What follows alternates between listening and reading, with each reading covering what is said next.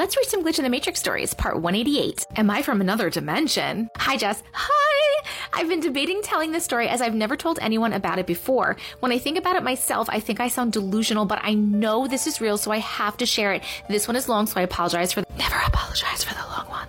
Trigger warnings for miscarriage, drug addiction, TBI, and abuse. For some context, let's start when my parents were in high school. When my parents were 15, my mom got pregnant. This was winter 1996 in a very conservative small town, so it was definitely frowned upon, and both of my parents got a lot of negativity sent their way because of it.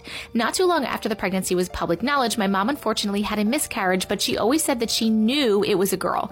The next summer, about a year and a half later, before their senior year, my mom got pregnant with me, and I was born in March of my parents' senior year. My parents graduated high school on a Thursday, had senior prom on Friday, and got married on Saturday when I was about two and a half months old. I had a great childhood and I have a brother who is a couple years younger than me. When I was 10, my parents got divorced, and a few months later, my dad was in a bad car accident, but we were very lucky and he had very few lasting impacts from it after initially healing. He got remarried and had three more children with my stepmom. Growing up, my parents co parented very well together and were the best parents anyone could ever have asked for, and my brother and I split time 50 50 between their homes after the divorce. Flash forward to college, I took a gap year after high school and met a boy, let's call him Ben, my sophomore year of my art program. We almost immediately started dating and were together for two years. This is where it starts to sound like I'm delusional. When I was 22, I was at my grandparents' house for the 4th of July, as we did every year, and we had a barbecue. Then watched the fireworks at the fairgrounds from their house. They still lived in that small town, so everything was visible from everyone's homes. I had a strange feeling that this would be the last time I saw my parents. I didn't know why and I didn't feel scared, but I was a bit uneasy. I stayed later than I originally planned to spend extra time with my family. I lived in a city a couple of hours away at this point for school, so I usually like to leave before it got too late. The next day I woke up and nothing drastic had happened, so I just assumed the feeling I had about not seeing my parents again was nothing and tried not to think about it.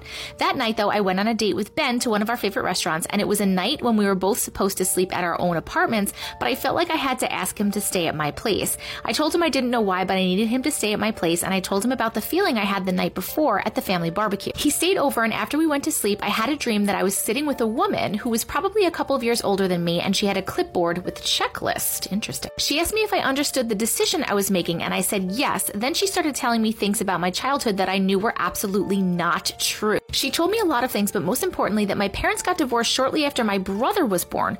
My mom did not take this well and turned to drugs to cope. That my dad's accident when I was 10 resulted in a TBI and he became physically aggressive and abusive. That I don't talk to either of them anymore. They both moved out of the state and that Ben is not my boyfriend. She told me that I was doing the right thing and left me with the clipboard. I don't know why, but I knew this was my sister and I trusted what she was saying, even though I knew she was wrong. I spent hours studying that clipboard, trying to memorize every point. I knew that I had made some sort of big decision and I wouldn't be able to take back, but I couldn't remember what it was. What? I woke up in the morning of the 6th alone in a room I didn't recognize.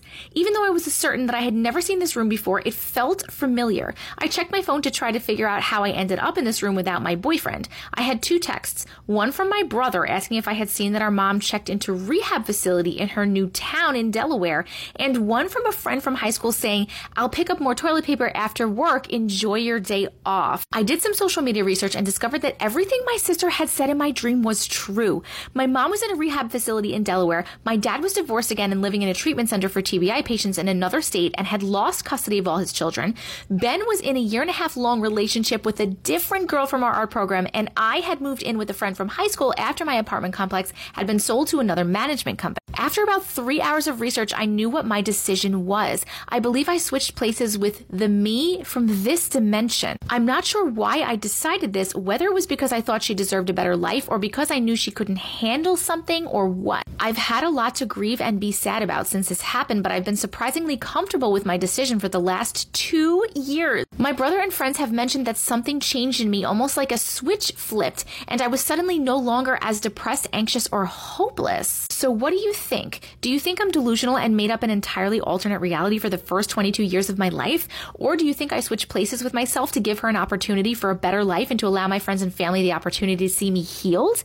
And do you think my sister visited the other me that night too? Friend, I don't know what I think. I think this is crazy. But no, I don't think you're crazy and I don't think you're delusional and I don't think you made up the first 22 years of your life. I believe you. I mean, I guess if your brother and friends have mentioned that you're no longer depressed, anxious, and hopeless, like maybe, maybe you did switch realities for th- this you and this reality, but Why would you do that? And then where did the other you go? I'm honestly very confused. What an interesting story, though. Thank you so much for sharing your story. I can't even imagine what that would feel like to be in a completely different reality and have to live there forever. I can understand why you said that you've had a lot to grieve. All right, people in the comments, in the comments, what do you think? What do you think?